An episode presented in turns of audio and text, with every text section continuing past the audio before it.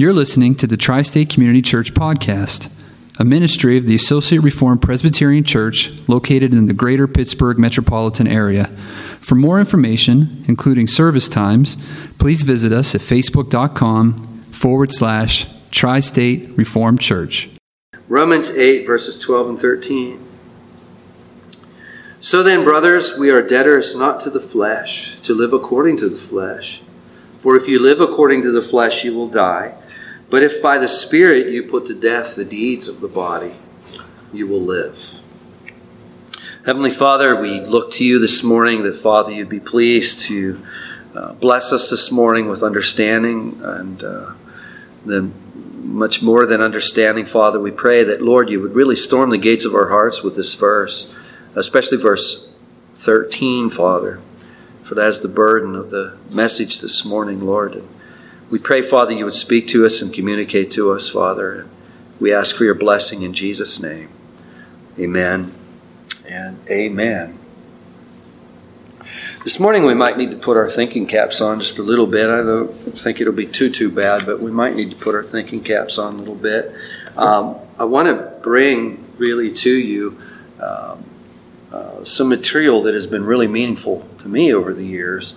And um, I don't think that I could teach on Romans 8:13 without bringing this material in. And uh, you know, John Owen's uh, explanation of Romans 8:13, and I shared with you in an earlier message that he wrote an entire book on this single verse.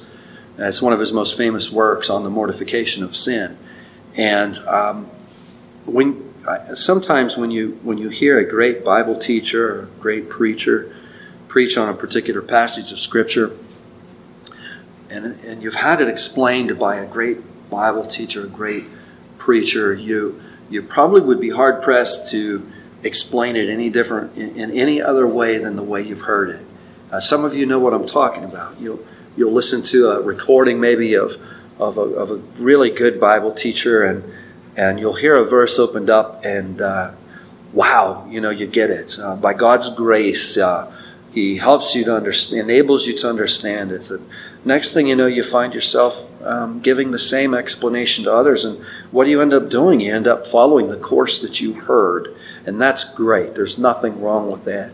Uh, I don't think that I could teach on Romans 8:13, having been so impacted by Owen's explanation of it, that if I were to come up here, really, I would never come up here without any preparation. But if I did, and I started on Romans 8:13, I'd probably be following this anyway. But all of this to say is that I'm intentionally following him this morning, and I I really want to try to share a few highlights uh, with you to uh, expose you to some of this. Um, I think uh, hopefully you'll be blessed as I was blessed. Uh, God has given us Bible teachers and pastors, and He's given, thank goodness, my library is full of them. He's given us, um, He's raised up really good Bible teachers and, and preachers so that we could grow in our faith, so we could be equipped for every good work, as Ephesians 4.11 teaches.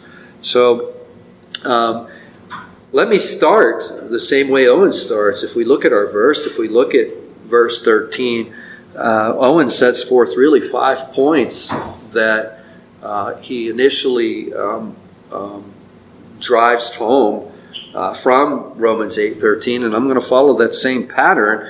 He says first, there's a duty in his words. To quote, a duty is described. It's kind of neat the way these guys wrote. I mean, after a while, you get a little bit used to it. Um, I would say, well, we're given something to do, but uh, he wouldn't say it that way. He would say there's a duty described. You know, um, there is a duty described. There's something that we're called upon to do. Secondly, he says the persons are denoted to whom it is prescribed. The persons are denoted to whom it is described. Um, in other words, we're given this pronoun you. If you look at our verse there, for if you live according to the flesh, you, you will die. Uh, but if by the Spirit you put to death the deeds of the body, you will live. We have a tendency maybe not to focus so much on pronouns, but I'm going to, as we're going to see here in a few minutes, this pronoun is crucial. It's crucial that we understand the place that this pronoun has uh, in these verses. So that's the second point. The third is there's a promise. That's easy for us to see and needs little commentary. The fourth, there's a cause or means to obtaining uh, these particular ends. I'll, I'll say, I'll explain that in a few minutes. And fifth, there's a conditionality. Uh, that needs some explanation. Someone might scratch their head. A conditionality. What is a conditionality? Well, let's start with that. We're not going to take these in the order that I just give them. Uh, we'll start with the last one. Um, the conditionality. Someone says conditionality. What do you mean by conditionality? Well, there's this little word called if. You see the little word if there? And uh, in verse 13, for if, and it's repeated in the second part of it, for if you live according to the flesh, you will die. Uh, or if by the Spirit you put to death the deeds of the body, you will live. Uh, the if here is a conditional. Uh, it's a conditional word, and we use it all the time. I, in the announcement, I, I, don't think I said this. Maybe I did say. I think I said something about the weather. It's looking good for Friday for our bonfire. Uh, but here's the deal if it doesn't rain, we're going to have a bonfire, right? If it pours down rain, we're not having a bonfire. Uh, simple enough. Uh, we talk like this all the time, and um, we understand what that means. There's a condition. If the condition is met, namely there's no rain, there's going to be a bonfire. Uh, simple enough. Paul says here, if you live according to the flesh, you will die. But if by the Spirit you put to death the deeds of the body, you will live. Now, what Paul wants us to see here is the certainty of these connections. The certainty of these connections. If you live according to the flesh, you can count on it. It is certain you will perish. And conversely, if by the Spirit you put to death the deeds of the body, it is certain you will live. Now, uh, it's important that we go through this very slowly and very carefully, and maybe some looking around for some facial expressions because already we should be going, okay, um, there's a problem here. Has anybody detected the problem already? Paul says, okay, if you live according to the flesh, you're going to die. But if by the Spirit you put to death the deeds of the body, you will live. What is Paul saying here? Uh, is he saying that we can have eternal life by mortifying the flesh? Mortify simply means to kill, to put to death. Is he saying that we can have eternal life if we just simply put our, our sin to death? Is that what he's saying? It kind of sounds like it, doesn't it? Now, we shake our heads no. Now, we shake our heads no because there's a, there's a rule of interpreting Scripture that's important. I've been introducing it over the last couple of months, and it's important. And what that rule basically states that any interpretation that we arrive at at one verse of Scripture needs to be able to withstand the scrutiny of the clear teaching of the rest of Scripture. So, in other words, what's, what's behind this is that God doesn't contradict himself in his word. He doesn't say one thing in his word over here and then contradict it over here. We can read scripture and we can find things that seem to contradict each other. And when we arrive at these contradictions, we can be rest assured that our interpretation of one or both of these passages uh, is, is an error because the Bible does not contradict itself.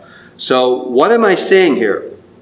Okay, uh, Paul has labored intensely, and we've seen over and over again, he has labored to tell us that it is by faith that we are saved. It is by faith that we are saved. If you back up, look to, look to Romans 6 and verse 23. That famous verse you hear quoted all the time the wages of sin is death. But Paul tells us in that verse that eternal life is what? It's a free gift. So what do we do with Romans 8:13? Romans 8:13 tells us if we mortify our flesh, we will live. Romans 6:23 tells us that eternal life is a free gift of God. What do we do with that? Well, um, let's keep going because as we keep going, I think that question will start to get answered for us. But do you see the tension there? I want us to see the tension there. If someone were to bring it up to you sometime, I don't want you to be struck as if something strange is going on. Uh, on the on the at the first glance, there is some tension there, but it's easily resolved, and we'll see that in a few minutes. The second thing that um, I want to point out is the persons. Remember the you. If you look back to verse thirteen, Paul says, "If you." Now, who are the you of this passage? Uh, for starters, the you here is plural. In the English, in modern English, we've lost the ability to distinguish between second person singular and second person plural, unless you're from Pittsburgh. If you're from Pittsburgh, you got it down because in Pittsburgh, if it's you, it's you. If it's more than you, it's yuns, right? It's yuns, yuns. Um, that's uh, that's an idiom that's common to Pittsburgh, and um, the King James translation points this out in the Old English ye. Uh, ye is the second person plural of you. And it reads, If ye live after the flesh, ye shall die. But if ye through the Spirit do mortify the flesh, ye shall live. Isn't that cool? I think that's cool. If ye live after the flesh, ye shall die. But through if through the Spirit uh, do mortify the flesh, ye shall live. I think that's so cool. It's cool like that. Uh, in seminary, we didn't use ye. In seminary, we used yuns. We were told to use yuns.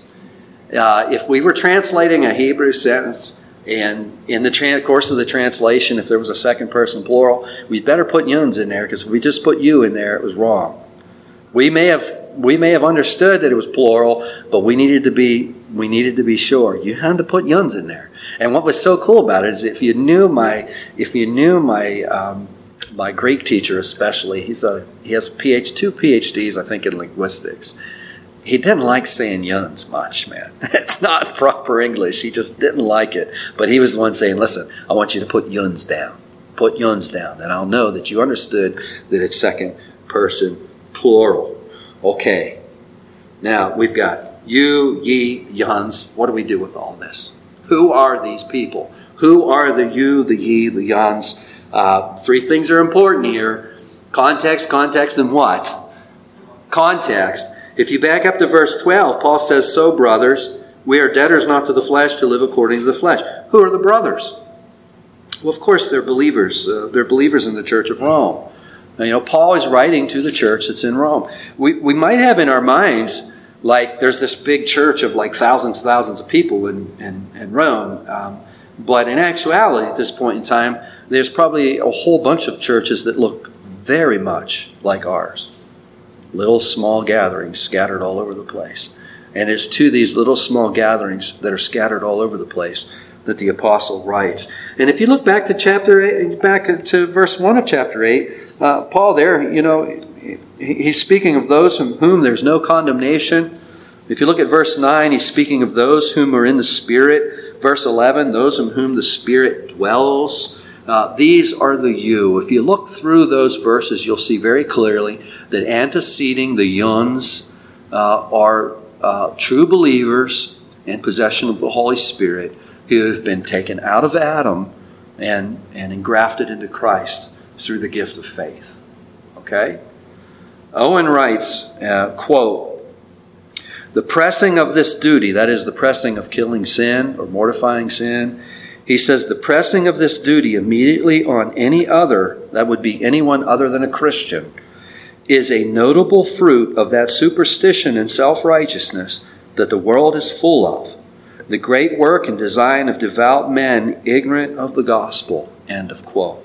What is he saying here? Why is this important? It's important because we should never press the work of mortification upon those whom we know not to be believers. And when we hear that, we might think, this sounds wrong. say, wait a second, Rick, that sounds wrong. So you're telling me, okay, if I know I'm at the water cooler at work and I know somebody is not a believer and I know they're living in some particular sin, I'm not to I'm not to I'm not to send them off trying to kill that sin. Is that what you're saying? Yeah, that is what I'm saying. Um, that is what I'm saying.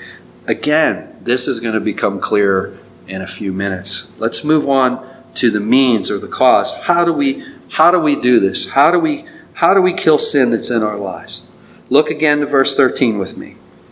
For if you live according to the flesh, you will die, but if by the Spirit you put to death the deeds of the body, you will live. Notice that little phrase, by the Spirit. See that little phrase, by the Spirit? Is by the Spirit we are to put to death the deeds of the body. In other words, it's through the agency and power of the Holy Spirit that we, uh, that we mortify flesh. Now, listen to what Owen says on this. He says, quote, mortification from a self strength carried on by ways of self invention unto the end of a self righteousness is the soul and substance of all false religion. I'm going to read that again. I want you to get this. Mortification from a self strength carried on by ways of self invention unto the end of a self righteousness is the soul and substance of all false religion in the world. All false religion. I have this fully written out. If anybody wants these quotes, you send me a note. I'll email this entire thing to you if you want to look at these quotes.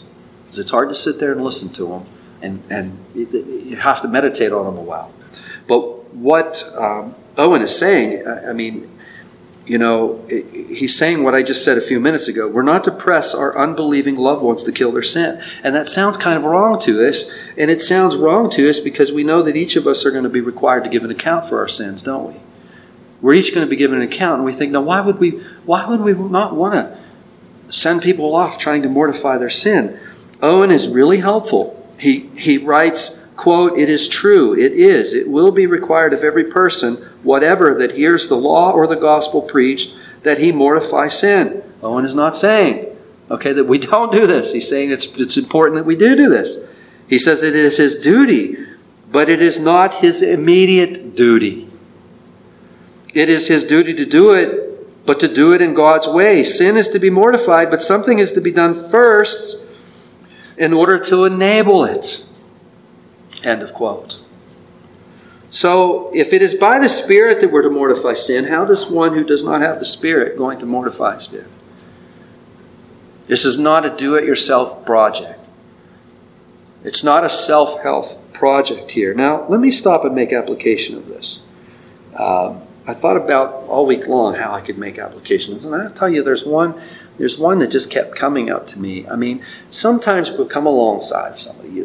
Sins, there are, there are certain sins in our society that are unacceptable, and there's a whole bunch of other sin in our society that's socially acceptable. You know, there's and even in the even in the culture of the church, overeating acceptable. Overeat all you want, no big deal. Let's have a covered dish dinner and let's just let's just woof it down, you know. That's an acceptable sin. It's the sin of gluttony, everyone. I mean, that's, that's acceptable in the church. It shouldn't be, but it is. Uh, loving our stuff more than God in many places, that's cool, that's okay. You love your stuff more than God. Love your checking account more than God. Love all this stuff more than God. Slander, that's okay. Keep it to a minimum, but it's okay. Gossiping, that's okay, but um, do it in the corner. Don't do it, uh, just try to keep it under wraps. Uh, uh, this stuff's okay, but addiction? Oh, no, no, addiction's not okay. So, for example, we come alongside someone who's got a problem with gambling, or pornography, or uh, alcohol, or heroin, or whatever it might be. Well, we're tempted to, to simply focus on that single problem that's in their life and make that the whole focus of our ministry to that person. So to say that if you could just get rid of the gambling, you just stop the gambling, then you'd be okay. If you could just stop the gambling, I mean, uh, or the alcohol. We're tempted to focus on alcohol abuse. We'll say, listen, just stay away from the bottle. Uh, stay away from certain people. Read your Bible. Come to church. Uh, pray for deliverance. Um, uh, do that, and, and everything is going to be in its. Everything is going to be all right. Well, all of this is good advice, isn't it? It's not that any of this is wrong. It just has the cart out in front of the horse. You know, when the cart's out in front of the horse, we're in the process of a crash. We've got things out of out of um, out of sync here. Uh, none of these things should be the first order of business. What should be the first order of business when we come across somebody uh, who is wrestling with a particular sin? Let me give you another example here. This is a real life example. The young woman that called me is going to remain anonymous. I'm going to do what I can to protect her identity because I don't want anyone to know who she is. But I got a phone call from a young woman years ago. She was crying. I had been sharing the gospel with her and her boyfriend. She had come under some conviction. She called, wanted to see me. I went to see her. She's crying at the bottom of her lungs and said, I'm going to go to hell. And I said, Well, why are you going to go to hell? Because I'm living with my boyfriend. Okay, what would you say in response to that? This is what I said for better or for worse. I said, well, if you go to hell, it's not going to be so much because you live, you're living with your boyfriend. It's going to be because of unbelief. And the fact that you're living with your boyfriend is merely one single expression of that unbelief. My whole point was to try to take her mind off of this one particular sin, not to diminish it in any way. It's a serious sin. It's a really serious sin in God's sight to be shacked up together. That is a really serious sin. I didn't want to diminish that. But what I wanted her to see, and what I wanted her boyfriend to see, is you got bigger troubles than that. You are rebelling against God. You are saying, Lord, I don't care how you want me to run my life. I'm going to run my life my way. I'm going to do it my way. And being shacked up is just one single expression. There are many other expressions. There are many other ways in your life in which you are expressing this rebellion. The biggest problem that this young woman had was the wrath of God was upon her for unbelief. That was her biggest problem. And I wanted her to focus on that. I wanted her to focus on that because otherwise, here's something that could happen. She could say, you know what? I'm moving out. I'm going back in with my parents, and I'm not going to live with them. Without a further explanation, that sin of living with her boyfriend could just resolve itself into pride and self righteousness. And that's often what happens. And everybody's happy. Oh, look, you know, she come under conviction. She moved out. She's living with her. Oh, okay. Well, what about Jesus? What's she say about Jesus? Well, she hasn't said anything about Jesus.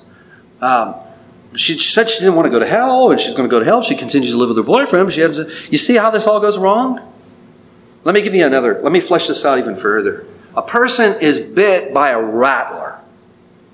Okay, a rattlesnake strikes a person on the back of the calf. What do we say to this person? Do we say to this person, listen, what I want you to do is I want you to go home, elevate your leg, get some rest, put a cold pack on it to try to keep the swelling down, and when you get the feeling up to it, come to the ER and get some antivenom. Does that sound like good advice? No, what do we do? We want to get them to the antivenom as fast as we possibly can to reduce the damage to the to the I don't know a lot about this, but I understand that that, that poison is very damaging to the tissue. Causes it to swell up. We want to get the anti-venom in them as fast as we possibly can. Listen, folks, Christ is the anti-venom of sin. The first work is to get them to Jesus, to get them to Christ. That is, it's not killing this particular sin over here. It's getting them to Jesus so that they can have deliverance from all sin, so that they can now have the Holy Spirit. And once they have the Holy Spirit, now, now they're able to go to the work of mortifying sin. Does that make sense? We do things so wrong and so backwards, and it's so well intended. Owen says this listen to this quote. He says, There is no death of sin without the death of Christ. There is no death of sin without the death of Christ. Paul illustrates this. Turn to chapter 9. Let's go ahead a little bit to chapter 9, verse 30 to 32. Romans 9, verses 30 to 32. Paul says there, What shall we say then? That the Gentiles who did not pursue righteousness have attained it? That is a righteousness that is by faith. Verse 31 But that Israel who pursued a law that would lead to righteousness did not succeed in reaching that law. Why? Because they did not pursue it by faith, but as it but as, but as if it were based on works. They have stumbled over the stumbling stone. You see, if we press mortification upon our, uh, our unbelieving loved ones, we're setting them off on a course of works. We're not setting them on the course of faith. And they'll be unsuccessful. You can't mortify a single sin um, apart from Jesus. What do we do? We press them to not mortification. Listen, we don't press them on mortification, we press them on conversion. Conversion. That's the first work. And we use the obvious sin to show that they're full of nothing but sin. I mean, you could use the idolatry of alcoholism. We could use eh, whatever that particular sin is, by all means, make use of it. But show that we need a full, true, real, live conversion here if we're going to be delivered from anything, even the smallest and least significant of sins we're going to have to have Christ Jesus to do it. Now, let me return to a question that's still hanging out there. Romans 8:13 tells us if we mortify the flesh, we'll live. Romans 6:23 tells us that eternal life is a free gift of God. How do we put these two things together? Well, we see that no one can receive eternal life simply by mortifying their flesh because you can't mortify your flesh without the Holy Spirit, right? So the only people who are mortifying their flesh are people who are already in the Holy Spirit, correct? These are people who already are alive. Does that make sense? So, um, uh, the Apostle Paul can say, if we mortify our flesh, we'll live. Uh, he can say this because the only people who will mortify their flesh are people who are already alive. But he's saying more than that. And we're going to see that he's saying more than that. And we'll see that here in a few minutes. Um, Okay, we've talked about the condition. If. If you live according to the flesh, you'll die. If by the Spirit you put to death the deeds of the body, you will live. We've talked about the persons. The you, ye, yuns are true believers in the Holy Spirit. And we've talked about the cause. The cause is the Holy Spirit. We can't do this. This is not a do it yourself project. Let's talk about the duty itself. Uh, in other words, what's Paul calling us to do? Uh, our text tells us he's calling us to put to death the deeds of the body, or the King James translation, which I actually like better, mortify. Mortify the deeds of the body. Uh, mortify the deeds of the body. Now, uh, three things need to be explained here. Owen does this in his work very marvelously. He says that uh, we need to know what the body is in this text, we need to know what deeds of the body are, and we need to know what it means to put to death the deeds of the body. What are what is meant by the body? What is meant uh, by the um, deeds of the body and what is meant by putting to death the deeds of the body. Well, the body here is simple enough. If you look at verse 13 with me again, you'll notice that the word flesh and body are kind of put in parallel with each other. You see that? Romans 8:13 If you live according to the flesh you will die. And then there's the parallel. But if by the spirit you put to death the deeds of the body, you see the deeds of the body or the body and the flesh are in parallel with each other. Uh, all this means is the flesh, as I've said in earlier messages, is anything that is in opposition to God. Anything and everything that is in rebellion against God. That is what is meant by the flesh. What is meant by the deeds of the flesh or the deeds of the body, that is simply our sin put in action. That is simply our sin put in action. Once that sin is put in action. Uh, back to our poor young woman that called me. She's living with her boyfriend okay, uh, she's rebelling against God. Uh, they both are. Uh, in, in, rebellion against God, okay, living together is simply a deed of the body. It's putting that rebellion in action. As we set that rebellion in motion, we do it uh, through deeds of the body, if you will. Um, uh, Galatians 5:19 describes these. It said, Paul says in Galatians 5:19 that the works of the flesh are evident: sexual immorality, impurity, sensuality, idolatry, sorcery, enmity, strife, jealousy, fits of anger, rivalries, dissensions, divisions, envy, drunkenness, orgies, and things like these. I warn you, as I warned you before, that those who do such things will not inherit the kingdom of God. That's not an exhaustive list, but it is uh, indeed quite a list, isn't it? Um, these are the deeds of the body. Now, putting to death or to mortify the deeds of these uh, of the deeds of the body is simply to take the life out of them. Let's think about it. When we've been tempted to sin, that temptation is that temptation is real, isn't it? And it's powerful. And once it once it blooms and it blossoms, it takes you in its course, doesn't it? It's like those wind speeds that we saw with Irma. You know, Donald was talking about a, a, a somebody who was one of these storm chasers. They get out of the car with some kind of device they want to measure things with, and the man standing at 130 mile an hour winds, and he immediately was blown back uh, 10 feet, 15 feet, I think you, had said as we were uh, before we were praying. Donald was describing this. That's the power of this. That's the strength of it, isn't it?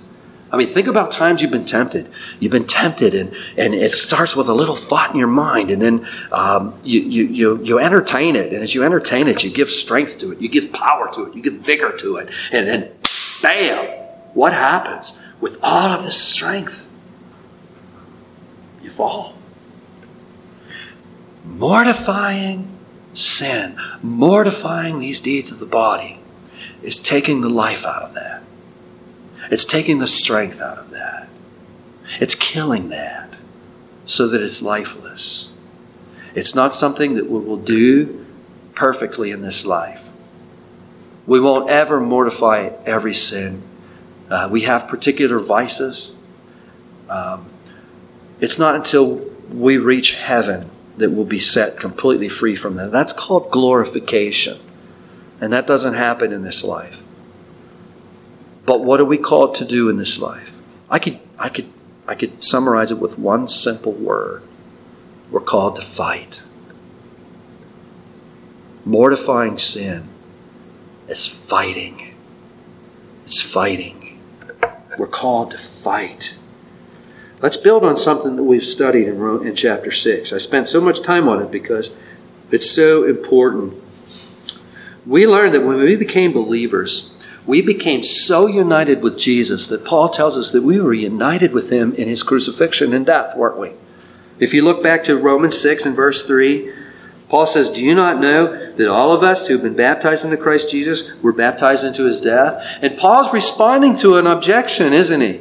He's writing this in, in response to an objection. Someone say, you know, this grace that you're preaching about, Paul, if this is all true, why don't we sin that grace may abound? And Paul's saying, what? No way. Do you not know, verse 3, that all of us who've been baptized in Christ Jesus were baptized into his death? And then he goes down to verse 6. We know that our old self was crucified with him in order that the body of sin might be brought to nothing, so that we would no longer be enslaved to sin. This is why we don't press unbelievers with this stuff. They're still in their sins. They're still united to Adam. They're, they're, they're completely enslaved to it. They have no way in and of themselves to do anything but what they're doing. Uh, this is only work for believers. But verse 7 For one who has died has been set free from sin. And again, remember what Owen has taught us. Without the death of Christ, there is no death of sin. So, as soon as you and I put our faith and our trust in Christ Jesus, that old person dies. And God doesn't view us any longer as that old person. We're now a new creation in Christ Jesus. How does God deal with us? He deals with you this way you are a beloved son or daughter a beloved son or daughter. That is the way he will always deal with you if you are trusting in him savingly. Think about how much you love your kids. He loves you more than that. And he always will. And he will never stop. And we need to understand that. His love does not ebb and flow and go back and forth depending on what kind of day we've had. Thank goodness for that. It's always the same. He loves you just as much on those bad days as he loved you on the good days. And we have to remember that. Always remember that. Don't ever forget that. Always remember that. Because we're going to have a lot of bad days. Because, in spite of the fact that we have been delivered from this sin, there's a remnant of it that still remains in our hearts, and it's painful, isn't it? It's painful and we're to fight against it. The work of mortification is the work of putting to death all strength, all power, all vigor of this remaining sin. So we've talked about the condition. If you live according to the flesh, you'll die. But if by the Spirit you put to death the deeds of the body, you will live. We've talked about the persons. Who is to do this? The yuns, the ye. True believers are to do this. What is the means of this? The Holy Spirit is the means of this. What is the duty? Taking the life out of it taking the strength out of it, fighting in the power of the Holy Spirit against it. What is the promise? What is the promise? Well, in our text, we actually have two promises. Uh, many commentators only speak as though there's one. It seems to me there are two. If you look here, there's one promise. If you live according to the flesh, you'll what? You'll die. You can take that to the bank, by the way. That's a promise. If you live according to the flesh, you're gonna you're gonna die. That's not the burden of the passage, I don't think. I think the burden of the passage is, is promise number two. If by the Spirit you put to death the deeds of the body, you will live. This is the promise of life. It's the promise of life. Listen what John Owen writes. He offers this suggestion. I think it's really helpful. He offers it as a suggestion. He writes, quote, Now perhaps the word may not only intend eternal life, but also the spiritual life in Christ, which here we have, not as to the essence and being of it, which is already enjoyed by believers, but as to, and listen to this, as to the joy, comfort, and vigor of it. As to the joy, the comfort, and the vigor of it. As the apostle says in another case, 1 Thessalonians 3 8, quote, Now my life will do me good. I shall have joy and comfort with my life, end of quote. Owen says, Ye shall live, lead a good, vigorous, comfortable spiritual life whilst you are here and obtain eternal life hereafter. Um, what do we make of all of that? Well, let me flesh that out for you. All this is to say, what is Owen saying? He's saying our joy in God. He's saying our comfort in God, our assurance of salvation in Christ, our devotion to God through Christ, our power and strength for the Christian life, all depend on the mortification of sin. Again, this has to be carefully. Uh, next week, I think I'm going to revisit this because there's so many ways we can go wrong here. Don't think for a second that your joy in the Christian life is dependent on your mortification of sin in the strictest sense. If we say that in the strictest sense, then what it sounds like is we're back on a self help program again. This isn't a self help program. Your joy in Christ if you have any joy in Christ, is because of the grace of God blessing you by way of the Holy Spirit. That's where it come from. In the strictest sense, God is the source of all of these graces. He's the source of all these blessings. He's the source of all this joy. That having been said, let's put that over here. And let's suppose we begin to be careless and entertain sin in our life. What are we going to do to this joy that we have over here? We're going to begin to smother it, aren't we? That's exactly what will happen. We'll begin to smother it. What will happen to our comfort in God? Well, it's going to be compromised. And if we go on this course for very long, what is eventually going to happen? We're going to begin to lose assurance that we're even in Christ at all. Does that make sense? I want to conclude two ways here that I think wraps all this up of what Paul is saying to us. And the first is a warning. You know, if we're in Christ Jesus, we see very clearly if you're in Christ this morning, you are the yuns, you are the ye, you are the you in verse 13. Second half of verse 13. Um, so we are called to fight. And we're to fight with the spiritual strength that's supplied by the Holy Spirit, which is faith. What happens if we don't? What happens if we don't? There's a, there's a best case and a worst case. What is the best case? You're steadily going to lose your joy in God. You can take that to the bank. That's what's going to happen. You're going to lose your comfort in God. You're going to lose your assurance of salvation. Your, your devotion to God is going to, it's just, it's just going to diminish.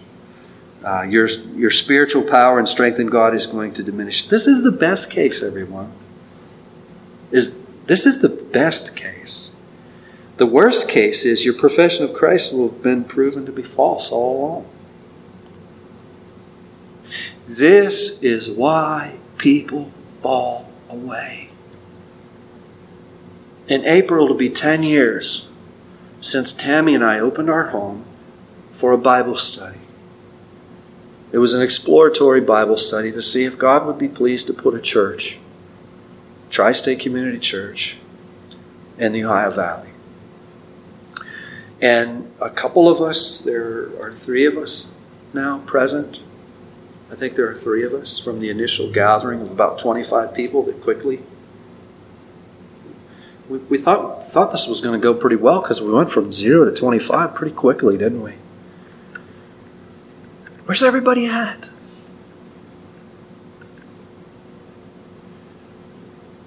And over the last 10 years, it's going to be 10 years in April, I've watched so many people come in here. and get excited. Where are they at?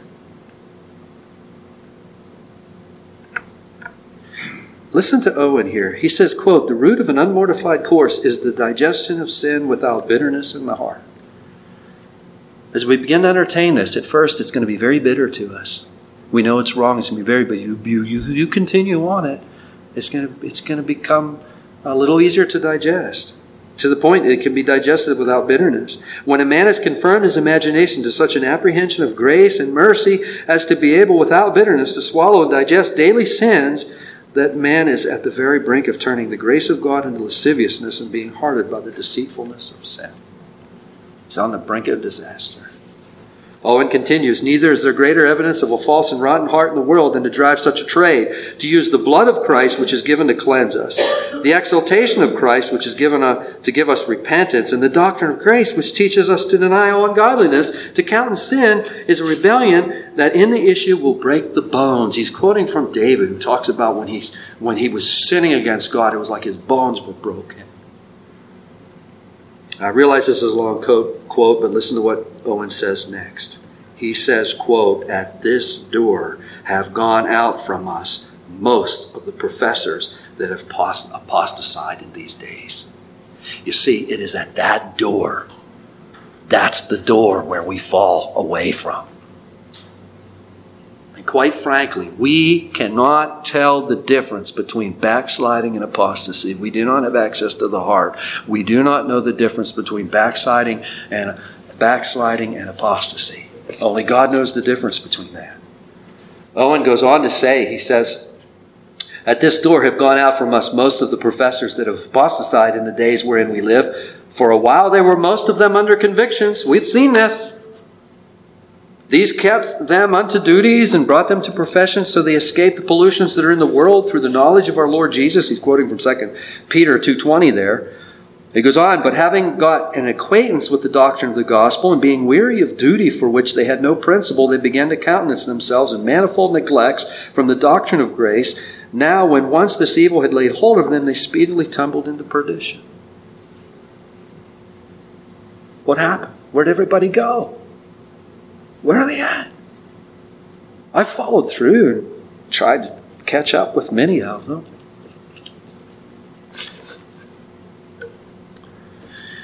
In short, Owen says this quote, be killing sin or it will be killing you. This is why people fall away. If you're in Christ Jesus, I believe wholeheartedly in the doctrine of eternal security. If you're in Christ Jesus, you're eternally secure. But how do we know if we're in Christ Jesus or not? Anyway, we might get a list of names of people who, man, it's hurt. People who I've known, they were in the church for a while. They seemed like they were going great. Everything was going great. If we had that list of names and we had all these people written down, the list of names, and someone come to me and say, Are these people believers? I don't know.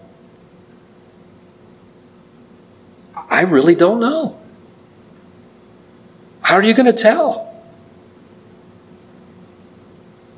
If you ask them, they'll tell you they're believers. They don't really care if they worship Jesus or not. Do you realize how serious of a thing that is? They don't really care if they worship Jesus or not. What do you think you're going to do at heaven? If you don't have any interest in worshiping Jesus, heaven wouldn't be heaven for you. As it's going to be an eternity of worshiping Jesus. Do you like to worship Jesus? If you don't, I mean, I don't think heaven's going to be all that swell. It's just hell sounds real bad. I don't know. I don't want to go there. I don't know where people are, but I'm very fearful of where they might be.